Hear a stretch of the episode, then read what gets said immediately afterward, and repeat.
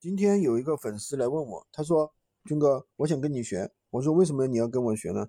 他说我现在自己也在做闲鱼无货源，但是一个月只能赚个几千块钱吧，两三千块钱啊，一天呢赚个两百块钱，有时候又没有啊。那我看你讲的好像你们一个月可以赚一万两万，那你们是怎么做到的呢？呃，其实这个东西的话主要取决于两个方面，第一呢就是你自己做的产品客单价是多少。说实话有很多学员做的东西客单价很低，可能就二十三十，对吧？那么他为什么不去做那些客单价高的东西呢？客单价高的东西呢，比如说像我们现在做的一些 iPad 投影仪，还有一些家具啊什么东西的，对吧？这东西第一个需要一些，说实话需要一些专业知识，比如说产品的专业知识。如果说你不懂，那么你就不知道怎么去上架，如果说你没有人辅导，你就不知道怎么去做，对吧？那么我们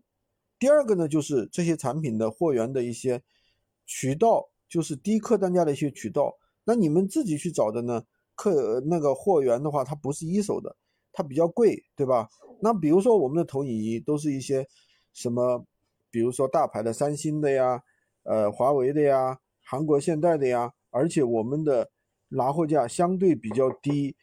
你可以说你在不管在哪个货源平台一六八八呀，或者是其他地方，你都找不到这样的一些低价的一手货源。说白了我们就是两个方面，第一有人教有人指导，比如说怎么去上架，怎么去跟客户讲，怎么去售后，对吧？第二，那我们的货源的客单价比较低，价格比较低，那么这样的话你就有优势，你就更容易去做。否则你确实，你如果说你自己没有人